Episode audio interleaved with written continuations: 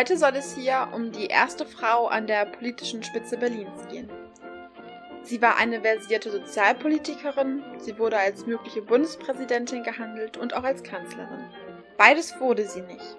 Nach vorne drängte sie sich nie, das machten andere für sie. Es geht heute um die Sozialdemokratin Luise Schröder, die als Mutter Berlins inmitten Nachkriegsdeutschlands, vor allem während der Berlin-Blockade als amtierende Oberbürgermeisterin, bis zur eigenen Erschöpfung ihren BerlinerInnen half. Aber sie war nicht nur eine versierte Sozialpolitikerin, sondern auch Strategin, die überparteilich Bündnisse, für das ihr Wichtige nicht nur knüpfen konnte, sondern Vorhaben zum Erfolg führte. Heute ist Luise Schröder vielen kein Begriff mehr. Und weil es wobei nach ihr die zweite Frau an der Spitze einer Berliner Landesregierung geben wird, dachte ich mir, ich erzähle euch heute mal von Luise Schröder.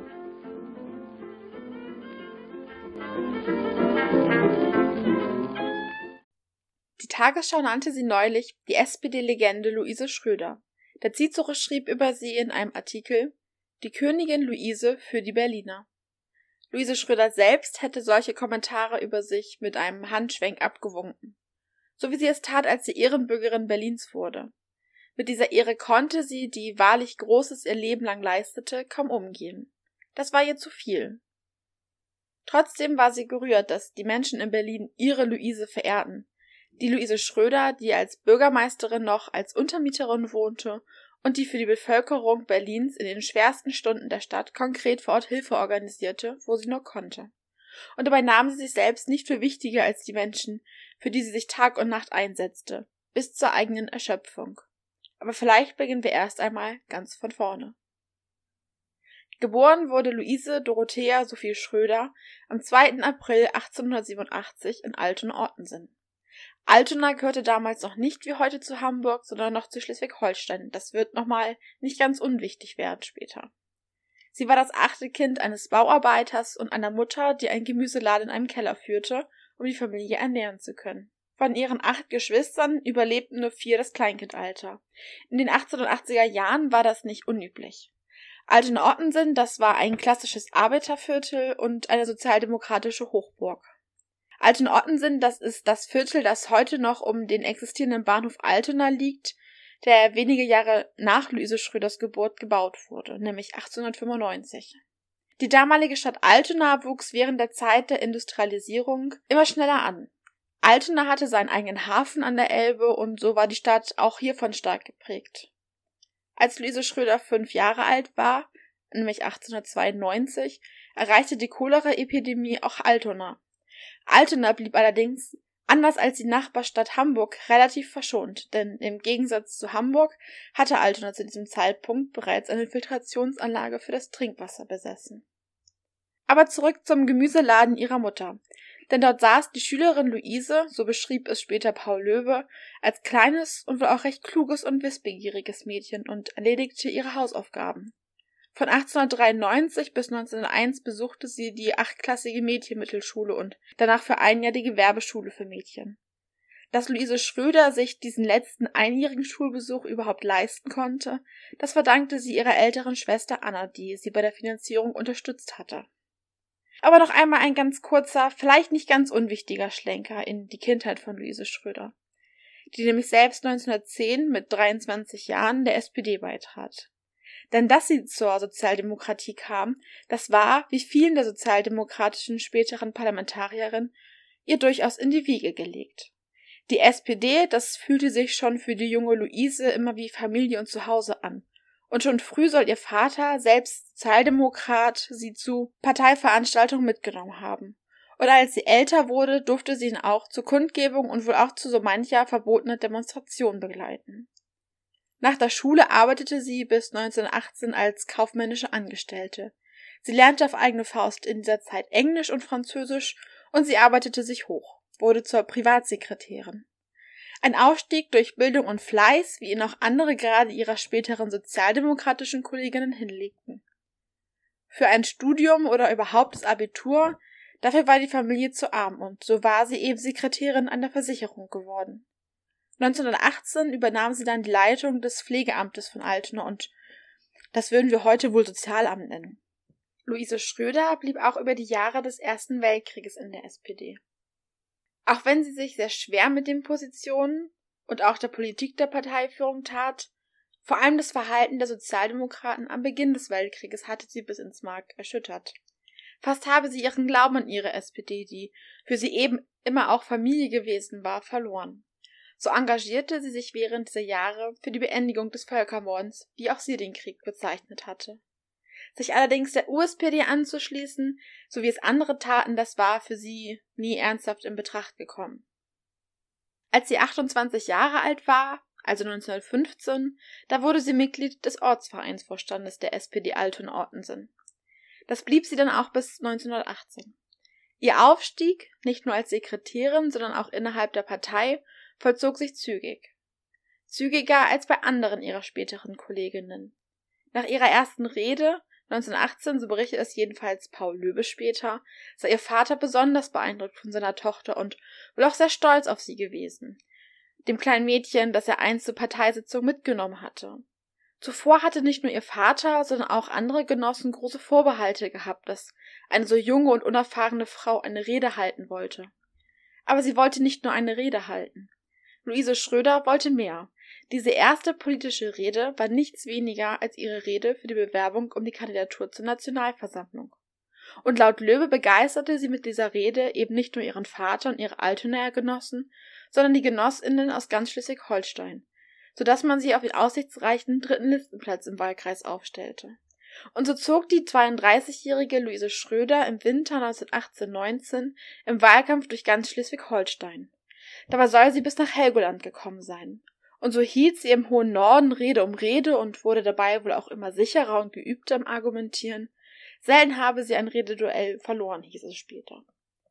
Und am 19. Januar 1919 wurden die ersten fünf Listenplätze der SPD im Wahlkreis in die Weimarer Nationalversammlung gewählt, darunter auch die auf dem dritten Listenplatz stehende 32-jährige Luise Schröder. Luise Schröder wurde aber 1919 nicht nur Mitglied der Weimarer Nationalversammlung, sondern auch Stadtverordnete von Altona. Vorerst für ein Jahr und erneut von 1929 bis 1933. Auf den Fotos übrigens, auch denen im Reichstagshandbuch von 1919, trägt sie schon damals immer einen Spitzkragen, den sie auch als Oberbürgermeisterin und Bundestagsabgeordnete nie ablegen wird. Sie selbst sagte später über diese für sie erste erfolgreiche Wahl, das war der Moment, wo mein Leben einen vollkommen anderen Verlauf nahm, als ich es vorher absehen konnte. Da war sie nur in Weimar angekommen. Dort traf sich nämlich die Nationalversammlung, weil Berlin noch als zu unsicher galt. Luise Schröder war zu diesem Zeitpunkt 32 Jahre alt und damit eine der jüngsten nicht nur in der SPD-Fraktion, sondern auch insgesamt. Und eine von 163 SPD-VertreterInnen und eine von 19 Sozialdemokratinnen bzw. von 37 Frauen. Anke Martini erinnerte später einmal an die Aufgaben, mit denen sich gerade die Frauen der Nationalversammlung parteiübergreifend beschäftigten.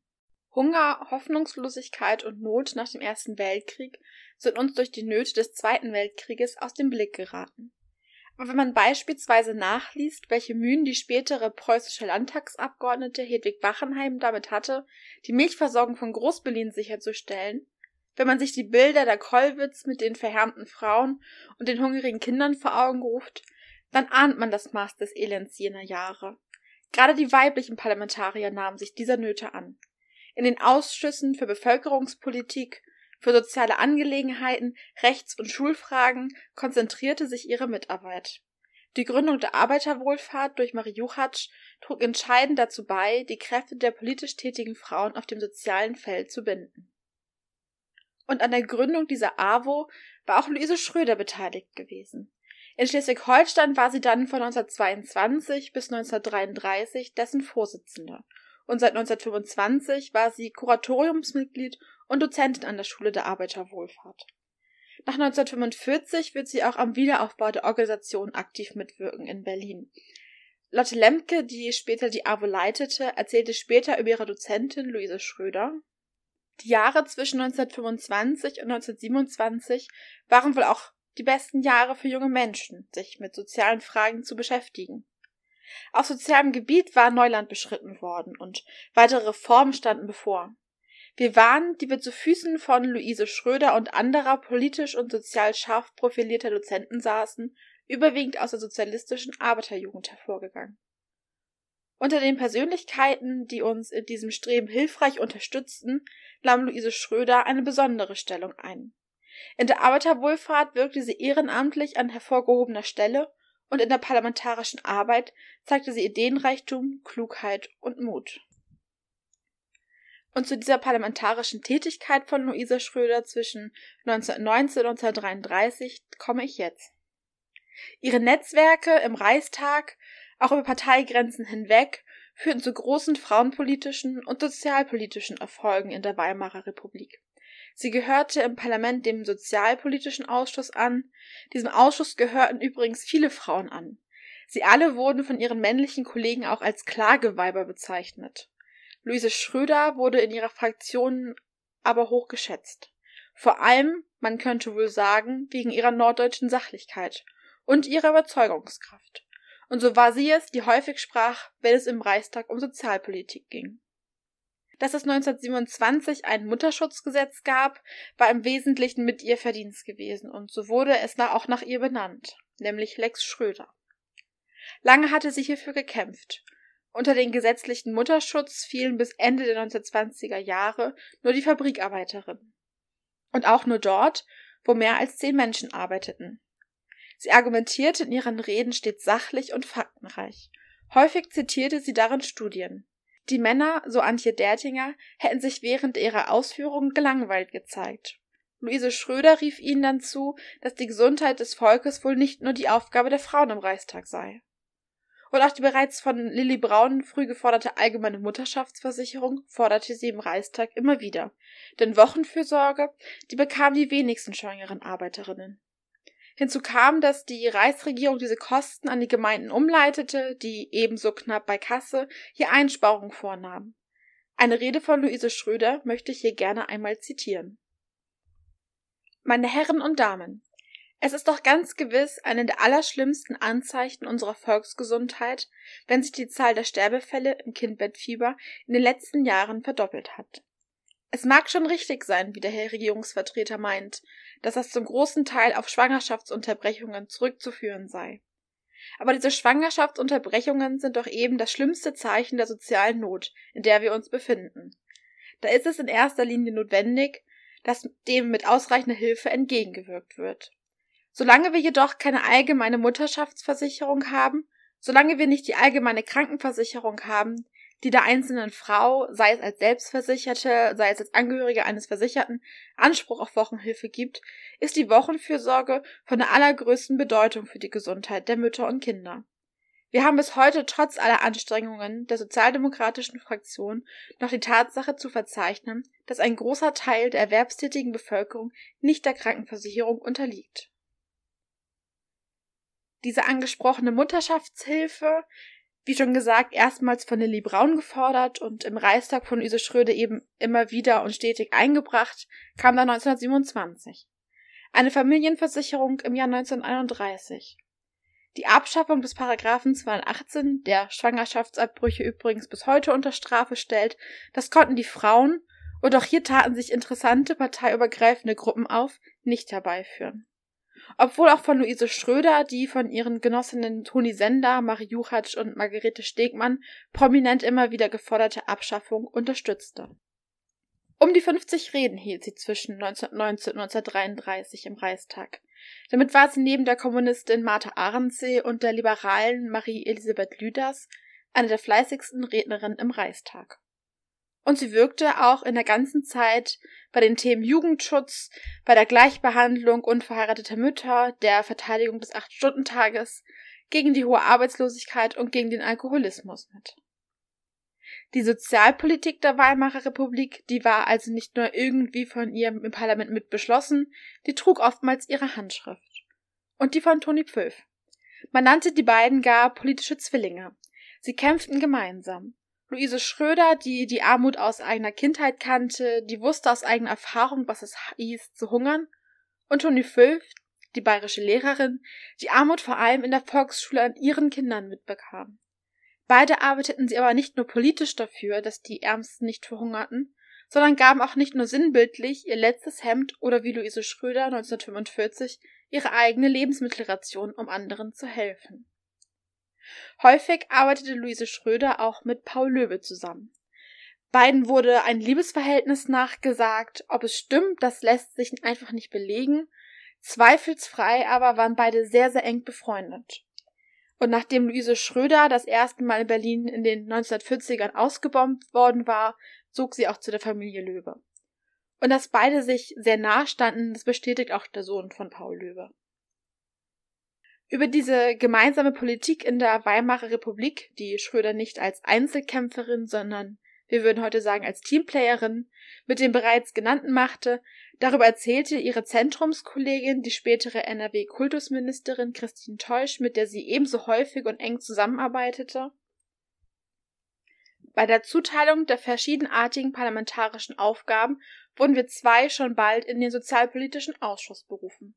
Wir blieben dort Vertreterinnen unserer Fraktion nach allen Wahlen der Weimarer Zeit bis zur Auflösung des Reichstages im Herbst 1933.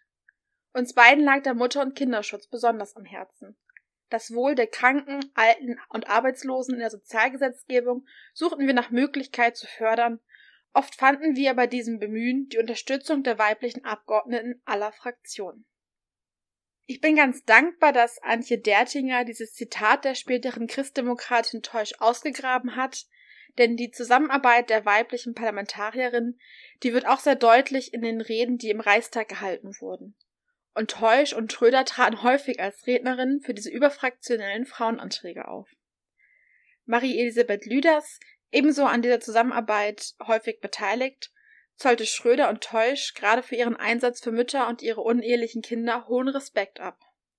Sie sagte über den Kampf Schröders und Teuschs, das verlangte zu einer Zeit viel moralischen Mut, in der nicht nur die uneheliche Mutter unbesehen sittlich diffamiert wurde, sondern auch jeder, und besonders die Frauen, die sich für jene einsetzte, in Gefahr war, in die gleiche Verdammnis gezogen zu werden. Luise Schröder wurde unter anderem mutig und unbeirrt von unserer Zentrumskollegin Christine Teusch unterstützt. Der Wettlauf der beiden Frauen um die Gewährung der Unterstützung auch für das zweite uneheliche Kind ging schließlich dem widerstrebenden Reichsfinanzminister so auf die Nerven, dass er sich zu der Erklärung verstieg Meine Damen und Herren, die Reichsregierung ist bereit, der Kollegin Teusch auch das zweite uneheliche Kind zu bewilligen.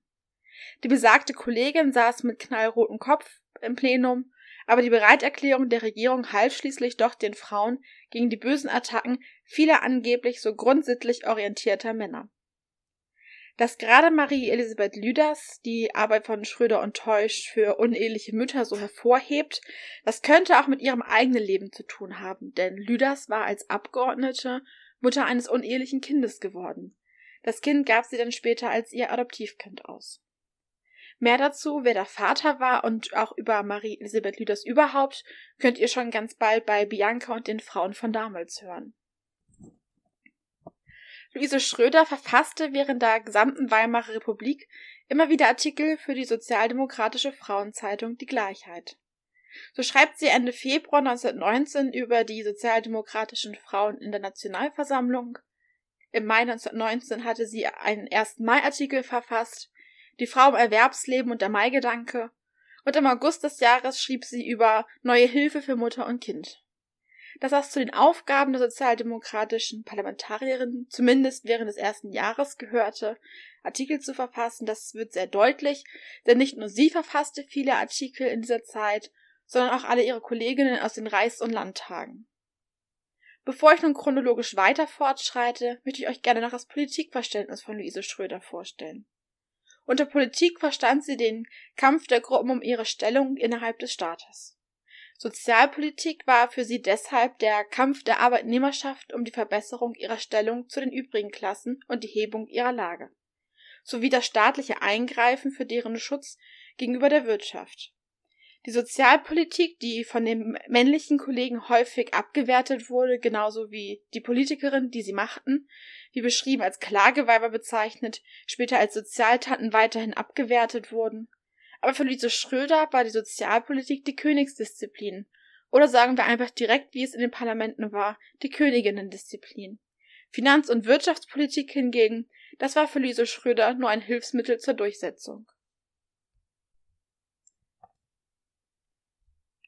Luise Schröder gehörte dann auch zu denjenigen der Sozialdemokratie, die am 23. März 1933 gegen Hitlers Ermächtigungsgesetz stimmten, als einzige. Während die Kommunistinnen bereits verhaftet oder auch geflüchtet waren oder sich im Untergrund befanden, da debattierte die SPD immer wieder über den Umgang mit den neuen Machthabern.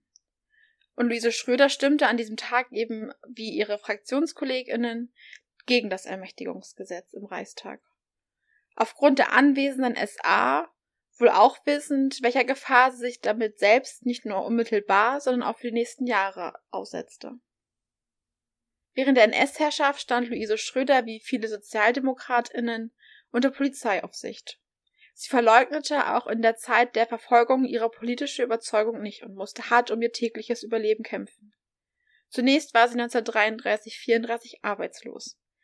Während dieser Zeit hielt man ihr auch widerrechtlich ihre Arbeitslosenunterstützung zurück. Anfangs musste sie sich zweimal täglich bei der Polizei melden und ständige Hausdurchsuchung musste auch sie ertragen. Nach dieser anfangs schwierigen Zeit arbeitete sie selbstständig bis 1938 in Hamburg. Sie hatte eine kleine Brotfiliale geführt, die nicht wirklich gut lief. Viele hatten Angst, bei der stadtbekannten Sozialdemokratin zu kaufen. Gleichzeitig und obwohl ihr Laden unter Beobachtung stand, diente ihre kleine Brotfiliale auch als Anlaufstelle für die illegale Arbeit. Immer wieder soll unter ihrer Theke verbotenes Material gelegen haben. Alfred Faust, ein ehemaliger SPD-Fraktionskollege, besuchte sie einmal und gibt diesen Besuch folgendermaßen wieder. Ich stehe in Hamburg vor der Hamsbroker Brotfiliale, äuge durch Tür und Schaufenster, und sobald die letzte Käuferin draußen war, stürme ich durch die Klingeltür. Behutsam kommt Luise Schröder, die einen neuen Kunden vermutete, die paar Stufen aus dem hinteren Raum herunter. Und in den Armen liegen wir uns beide. Nun begann ein hastiges gegenseitiges Erzählen über das erste Jahr des tausendjährigen Reiches, über das Schicksal der Freunde von Hamburg und Schleswig-Holstein. Unzählige Male unterbrach uns die Klingeltür. Und während die Kundinnen von Luise Schröder den Raum mit Hitlergruß betraten, so soll Luise Schröder stets mit Guten Tag geantwortet haben. Ihr Fraktionskollege beschreibt weiter, mit unendlicher Geduld und freundlichem Lächeln bedient sie ihre Kundschaft, als hätte sie nie etwas anderes getan. Kommen nicht die Hamburger Genossen von weit her, um bei dir zu kaufen? fragte er sie, und darauf ihre Antwort Leider nicht. Die haben meistens Angst. Sie glauben, mein Laden stehe unter Beobachtung.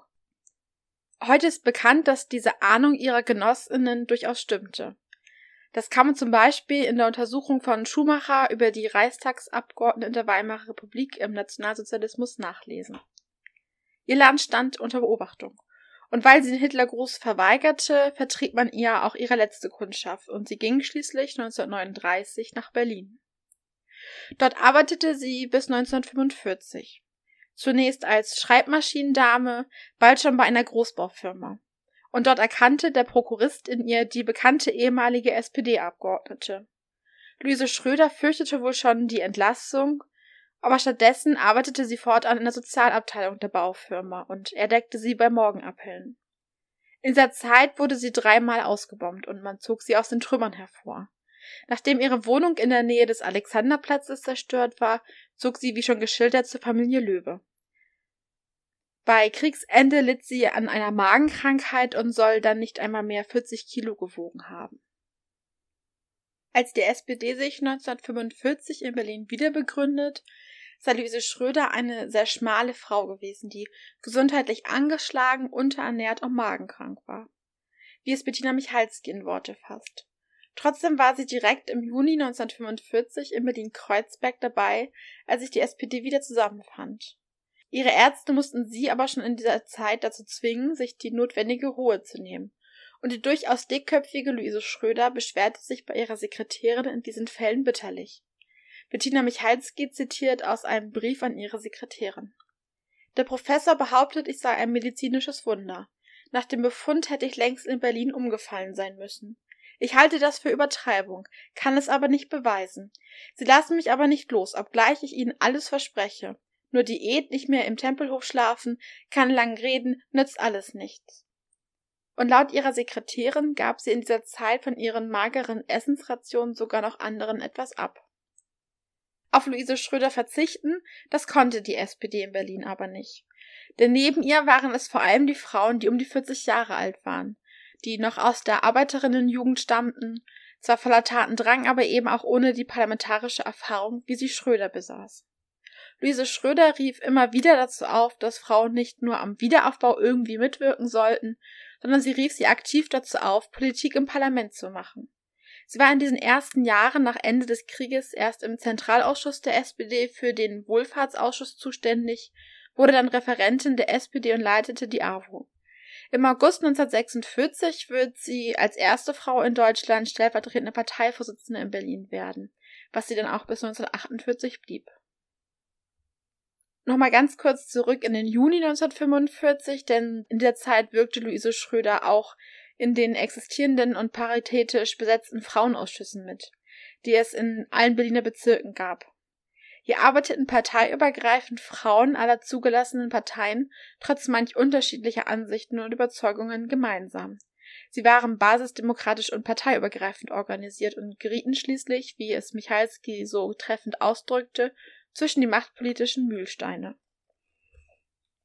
Ein Teil dieser Frauenausschüsse, nämlich diejenigen, die im Osten Berlins lagen, ging im 1947 begründeten Demokratischen Frauenbund Deutschlands auf. An dessen Gründungskongress nahm Luise Schröder als Vertretung des Berliner Magistrates teil. Und dort rief Luise Schröder dazu auf, auch wenn es künftig unterschiedliche Wege geben werde, dass man die Ansichten der anderen anerkennen solle dass ihr dort ausgerechnet Toni Wohlgemuth eine langjährige Weggefährtin entgegenwarf, dass es nur einen richtigen Weg gebe und Luise Schröder eben nicht auf diesem sich befinde, war sie doch sehr verstimmt. Luise Schröders Worte dort, und da stimme ich mit Michalski überein, die waren keine Anbiederung, sondern da kam die Brückenbauerin Schröder, die versuchte Spaltung entgegenzutreten, wo man gemeinsam für etwas hätte kämpfen können. Luise Schröder soll 1946 um ihre Entscheidung für oder gegen den Zusammenschluss von SPD mit der KPD gerungen haben. Aber nicht wegen ihrer politischen Ansichten, die waren klar, das sah sie genauso wie die SPD-Spitze. Für sie war keine Frage Demokratie, Sozialdemokratie, das war ihre tiefste Überzeugung. Nur wer demokratisch überzeuge, der könne Menschenrechte und Toleranz nach außen auch verteidigen. Gerungen hatte sie, weil enge Weggefährten einen anderen Weg wählten als sie, beispielsweise ihr während der Weimarer Republik langjähriger Sitznachbar beim Reichstag Otto Grote wohl oder die erwähnte Wohlgemut. Wie lange sie um eine Entscheidung rang, da gibt es unterschiedliche Erzählungen, ist vielleicht aber auch egal an der Stelle. Dass sie einmal amtierende Oberbürgermeisterin Berlins werden sollte, damit hatte wohl sie selbst am allerwenigsten gerechnet. Luise Schröder, wie gesagt, zunächst Mitglied der Berliner Stadtverordnetenversammlung bzw. des Abgeordnetenhauses geworden, gab in dieser Zeit auch zusammen mit Otto Suhr die Zeitschrift Das Sozialistische Jahrhundert heraus, eine bedeutende Theoriezeitschrift der Berliner SPD. Und dieser Otto Suhr war es auch, der sie dazu brachte, als erfahrene Sozialpolitikerin, als dritte Bürgermeisterin in den Berliner Magistrat einzutreten. Zuvor war Schröder eben, wie schon gesagt, 1945 Vorstandsmitglied der Berliner SPD und Kreisfrauenleiterin in Schöneburg geworden. Bettina Michalski hat übrigens, ich habe den Namen schon zwei, dreimal erwähnt, ein Buch geschrieben, das heißt Luise Schröders Schwestern und handelt über die Berliner Sozialdemokratinnen der Nachkriegszeit. Und dort erzählt sie eben von weiteren Berliner Kommunalpolitikerinnen. Und 1948, das will ich zumindest am Rande kurz erwähnen, war Luise Schröder Mitglied des Gründungsausschusses der Freien Universität gewesen. Nachdem nun der erste gewählte Nachkriegsbürgermeister Berlins, der Sozialdemokrat Otto Ostrowski, zurückgetreten war, übernahm Luise Schröder Mai 1947. Zunächst als kommissarische, bald schon als amtierende Oberbürgermeisterin.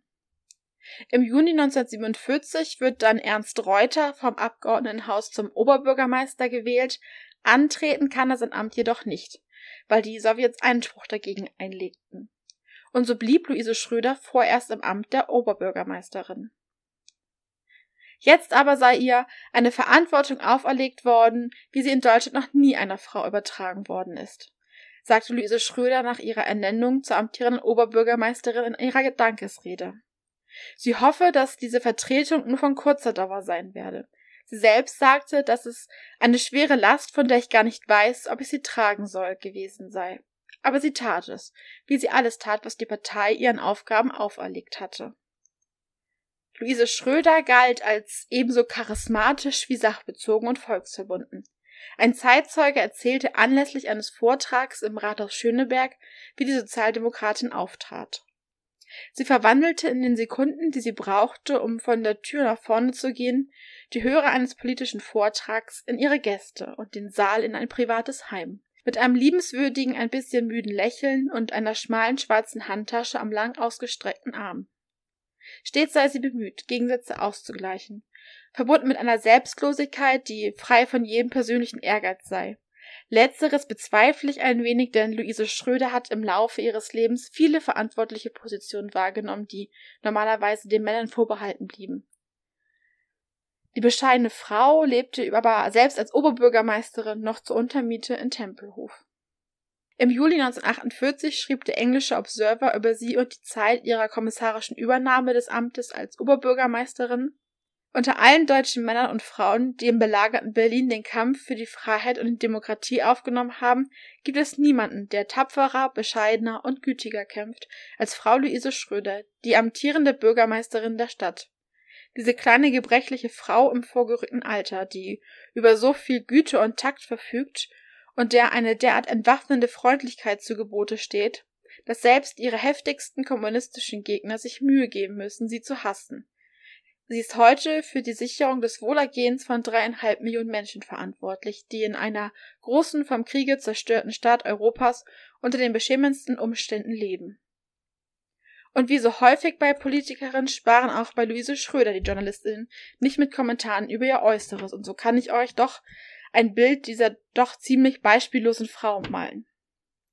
Der Spiegel schrieb im Juni 1948 zuvor über sie mit dem grauhaarigen Charme und Laut eines Radiosenders stellte sie die Ausnahme der Regel dar, dass die Politik den Charakter verderbe. Die schlicht gekleidete 60-Jährige gebe wenig auf äußere Eleganz. Ihr Haar trug sie im Knoten auf dem Kopf. Und von ihrem Spitzkragen erzählte ich ja schon zu ihren Weimarer Tagen. Mittlerweile trug sie auch eine runde Brille, häufig ein graues Kostüm und eine hochgeschlossene Bluse. In ihrer Amtszeit als amtierende Oberbürgermeisterin fällt auch die Zeit der Berlin-Blockade. Während Reuter der Ansprechpartner der Alliierten war, half Luise Schröder der Bevölkerung Berlins direkt. Sie kämpfte täglich mit ihren MitstreiterInnen dafür, dass Kohle, Gas und Strom vorhanden waren, genauso wie genügend Lebensmittel und Leder, um Schuhe besohlen zu können. Im August 1947 wird ein Winternotprogramm aufgelegt und Hilfsmaßnahmen für die öffentliche und private Wirtschaft ergriffen. Währenddessen geht die Kinderlähmung um in der Stadt und das Geld fehlt überall. Als sich der Konflikt um Berlin verschärft und Reuter die Völker der Welt auffordert, nach Berlin zu schauen, da agiert Luise Schröder schon im Hintergrund, um die Stadt weiterhin zu versorgen und den Menschen zu helfen. Und in dieser Zeit auch an ihrer Seite die Stadträtin für das Sozialwesen von der FDP, eine gewisse Marie Elisabeth Lüders, von der ich ja bereits erzählte. Und sie kannten sich gut, die beiden Frauen, die während der Weimarer Republik im Reichstag tätig waren, nur eben in unterschiedlichen Parteien aber an ihrer Zusammenarbeit hinderte sie das weder während der Weimarer Republik noch Ende der 1940er Jahre in Berlin oder später als Berliner Bundestagsabgeordnete Anfang der 1950er Jahre. Michalski beschreibt Luise Schröders Tätigkeit während der Berlin-Blockade auch passend als ein Personenpetitionsausschuss. Und ich glaube, das ist eine sehr passende Beschreibung. Viele Menschen wandten sich in ihrer Not gerade an ihre Oberbürgermeisterin, die wiederum alles tat, was eben in ihrer Macht lag. In dieser Zeit verknüpfte sie ihre sozialpolitischen Theoriekenntnisse mit sachbezogener Arbeit für ihre BerlinerInnen, die sie in ihrer Zeit seit 1939 doch ins Herz geschlossen hatte, als so manch Berliner sie erkannte und ihr half. Luise Schröder gilt in dieser Situation bis heute als Glücksfall für die Menschen in Berlin. Sie arbeitet bis zur eigenen Erschöpfung dafür, das Leid ihrer Bürger zu mindern. Sie setzt sich für willkürlich Festgenommene im Ostsektor ein. Mitten in der Blockade Ende August 1948 erkrankt sie dann schwer und wird ausgeflogen. Ihr Herz wurde nicht mehr richtig durchblutet. Sie wird dann vom verbleibenden CDU-Vertreter für drei Monate vertreten und kehrt dann direkt in den Wahlkampf für Ernst Reuter zurück. Am 5. Dezember 1948 fanden schließlich aber nur noch in den Westsektoren die Wahlen statt. Die SPD erhielt um die 65 Prozent, wurde stärkste Partei ein Ergebnis, das sie in Berlin nie wieder erreichte. Geworben hatte man dabei auch mit Luise Schröder. Am 7. Dezember tagte noch einmal die alte Zusammensetzung und wählte erneut Reuter zum Oberbürgermeister. Das neue Parlament bestätigte die Wahl am 14. Januar 1949 erneut. Luise Schröder gehörte dem Magistrat weiterhin als Bürgermeisterin an. Erst 1951 schied sie aus dem Amt aus. Die Berliner zollten ihr Respekt und Achtung, weil sie sich mit Aufmerksamkeit und Zähigkeit ihrer Sorgen angenommen hatte. Sie blieb am Ende für fast eineinhalb Jahre. Sie selbst bezeichnete sich aber stets als Interregnum. Sie stellte keinerlei Ansprüche, weiterhin Oberbürgermeisterin zu bleiben, nachdem Reuter sein Amt auch in Berlin antreten konnte. Reuter übrigens, der nach außen immer wieder betonen musste, dass er der eigentlich rechtmäßige Oberbürgermeister Berlins war und das auch exakt so auf seine Visitenkarten stehen gehabt haben soll, war der offizielle Ansprechpartner der Alliierten, wenn es um Berlin ging, gewesen. Reuter war aber nicht immer zufrieden mit seiner Regentin. Luise Schröder nahm häufig die Rolle einer Vermittlerin ein. Sie war schon in ihrer Weimarer Zeit, das sieht man auch an ihrer Zusammenarbeit mit ihren Genossinnen unter den anderen Frauen im Reichstag, eben eine Brückenbauerin. Ich habe das schon mehrfach betont. Eine Brückenbauerin, die sich immer um Ausgleich bemühte. Und nach dem Ende der Blockade soll es am 12. Mai 1949 drei Reden geben. Vom seit wenigen Monaten bestätigten Berliner Oberbürgermeister Ernst Reuter, vom Kanzler Konrad Adenauer und von Carlo Schmid. Die Berliner und Berlinerinnen hätten aber an diesem Tag keinen dieser drei hören wollen und riefen stattdessen nach ihrer Luise. Und so soll die zierliche Luise Schröder als Rednerin gar nicht vorgesehen, den Tränen nahe auf dem Rathausbalkon gestanden haben. Sie, die eineinhalb Jahre als amtierende und nicht nur als kommissarische Oberbürgermeisterin die Stadt leitete. Die Berliner wussten um ihre Verdienste. Und als Reuter schließlich gewählt worden war und der stellvertretende Bürgermeister zurücktrat, da wurde Luise Schröder stellvertretende Oberbürgermeisterin. Auch mit Unterstützung der CDU. Brücken bauen, das hatte sie eben gekonnt. Und ihre unermüdliche Arbeit als amtierende Oberbürgermeisterin wurde ihr fraktionsübergreifend in Berlin hoch angesehen. Ein kleiner Rückschwenk bei ihrer Wahl zur kommissarischen Oberbürgermeisterin bzw. zur amtierenden hatte sie damals auch die SED und die CDU und alle anderen Parteien unterstützt. Und noch ein kleiner Rückgriff. Schon im Mai 1948, da war sie gerade amtierende Oberbürgermeisterin, war Luise Schröder einstimmig zur Präsidentin des ersten deutschen Städtetages gewählt worden. Und 1949 wurde sie schließlich zu dessen Ehrenpräsidentin. Und dort setzte sie sich vor allem für die Nachkriegsjugend ein. Während der Berlin-Blockade war es neben Ernst Reuter eben vor allem auch Luise Schröder gewesen, die zur zentralen Identifikationsfigur für die notleidende Bevölkerung Berlins geworden war. Ihr Name und ihr Wirken wurden zu einem Symbol für den ungebrochenen Freiheitswillen der Menschen in West-Berlin.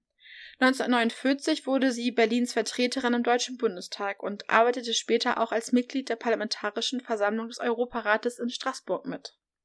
Im SPD-Parteivorstand und im Bundestag blieb sie dann bis zu ihrem Tod 1957. Und bis dahin wurde sie nicht nur als mögliche Bundespräsidentin, sondern auch als Kanzlerin gehandelt. Und schon 1949 wird Luise Schröder als eine der führenden Frauen Deutschlands neben Anne-Dore Leber genannt.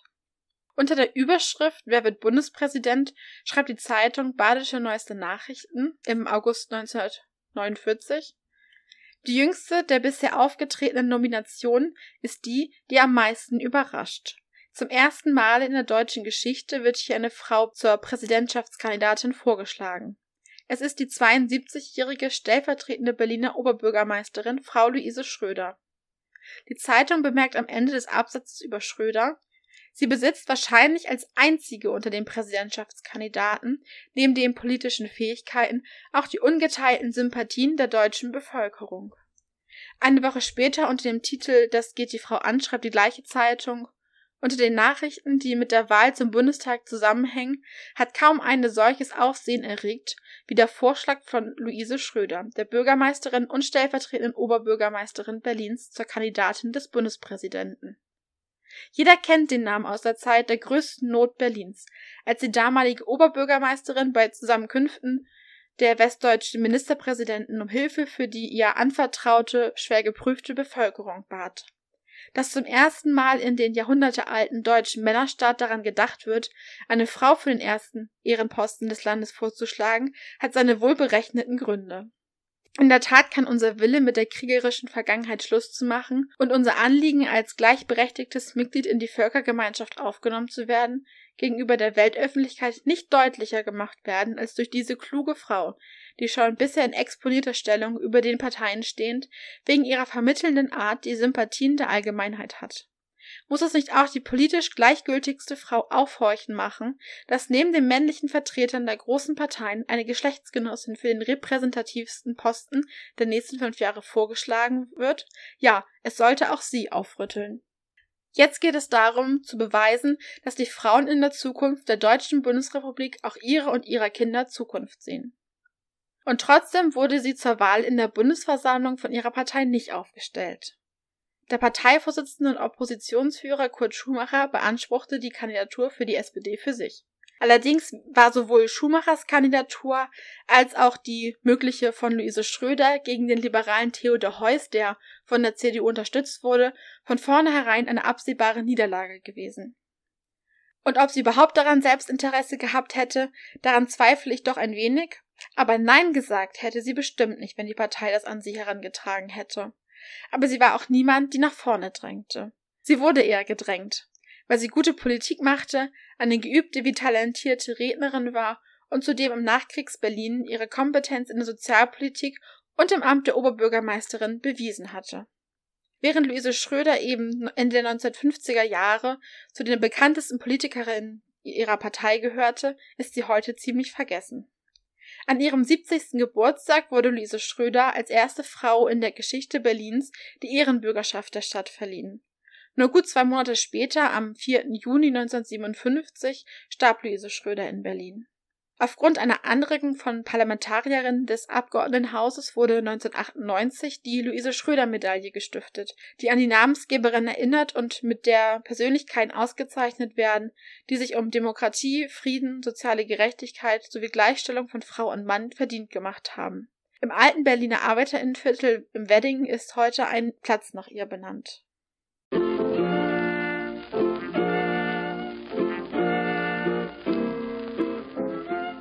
Ihr jetzt in den letzten knapp 45 Minuten gehört habt, Luise Schröder ist für mich eine der Parlamentarierinnen, die mich besonders beeindruckt, weil man so viel entdecken kann. Da sind ihre Netzwerke mit Marie-Elisabeth Lüders, mit Christine Teusch, aber auch innerparteilich mit Toni Pfülf und Paul Löbe. Dann ist da nicht ganz klar, was das eigentlich mit Paul Löbe war, ob eine enge Freundschaft oder ob da nicht doch mehr war. Dann wird sie auch gehandelt als mögliche Bundespräsidentin und sie war Oberbürgermeisterin der Stadt Berlin. Und zwar die letzte Oberbürgermeisterin von Ost- und West-Berlin gemeinsam, bevor die Stadt geteilt wurde. Denn ihr Nachfolger Reuter, der war nur noch Bürgermeister von West-Berlin. Ich möchte auch die Gelegenheit hier nutzen, mich nochmal bei denjenigen zu bedanken, die mich nicht nur bei dieser Folge unterstützt haben, sondern auch schon bei der letzten und mir im Vorfeld davon sehr nützliche Tipps gaben. Also zu allen Nora und Bianca und Jasmin. Vielen Dank an euch drei. Und auch bei allen, die immer wieder die Folgen angehört haben, bis alle Räusperer und Ach Mist raus waren. Vielen Dank an euch alle und auch vielen Dank an alle, die konstruktive Kritik geäußert haben. Ich hoffe zum Beispiel, dass heute das Sohren etwas weniger geworden ist. Jetzt habe ich da noch ein bisschen Hall drauf. Daran arbeite ich dann zur nächsten Folge. Wann die erscheinen wird und worüber die handeln wird, das habe ich noch nicht ins Auge gefasst. Wer eine Idee hat oder eine Anregung hat, kann sie mir gerne auf Twitter oder Instagram zukommen lassen. Darüber würde ich mich natürlich sehr freuen. Und bevor ich euch jetzt eine schöne Vorweihnachtszeit wünsche, erzähle ich euch noch ganz kurz, dass es noch Zusatzmaterial zu dieser Folge geben wird. Ich habe auf Instagram, wenn ihr das jetzt hört, eine Story hochgeladen, wo ihr auch Bilder von Luise Schröder und ihren MitstreiterInnen sehen könnt. Und ich würde mich freuen, wenn ihr auch beim nächsten Mal hier wieder zuhört und mir ansonsten auf Twitter und Instagram folgt denn der Hauptfokus von Frau Abgeordnete wird weiterhin auf den beiden Kanälen liegen. Und damit wünsche ich euch eine schöne Vorweihnachtszeit, einen schönen Herbst und Winter und wir hören uns dann wieder im nächsten Jahr.